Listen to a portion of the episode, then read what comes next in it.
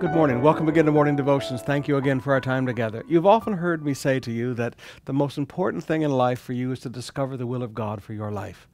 That God has created abilities, that God has created desires in you that will only be fulfilled as you are doing what He created you to do, as you are being what He created you to be. Now, the problem with that is other people get involved in our destinies. We have the will of an uncle, we have the will of an aunt, we have the will of a professor, we have our own wills. And we don't understand that the only will that's really necessary is God's will. But maybe, maybe the most interfering will in God's will in our life is the will of a parent. Now, I'm a parent, so I can say this. Matthew chapter 20, beginning with verse 20. Then the mother of the sons of Zebedee came up to him with her sons. Kneeling before him, she asked him for something. And he said to her, Now these are the two boys who walked away from their family business. They walked away from the boat with their father. Remember the calling of these men.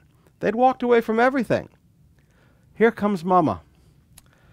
Kneeling before him, she asked him for something. He said to her, What do you want? She said to him, Say that these two sons of mine are to sit, one at your right and one at your left, in your kingdom.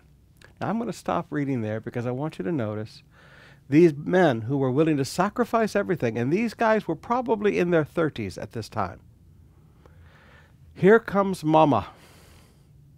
Mama said, This is what I want for my sons. They've left their dad, they've left their family, they left the family business, and Jesus, this is what I want for my son. Will you do this? Jesus said, You don't know what you're asking. Now, brothers and sisters, I do not say this in any way critically, but I do say this as a parent you and I have to quit trying to push our will and start encouraging our children to be filled with the knowledge of His will. We can't push what we want for their life. We, we can't live our dreams and aspirations through our children. They, they will never be fulfilled, they will only be embittered.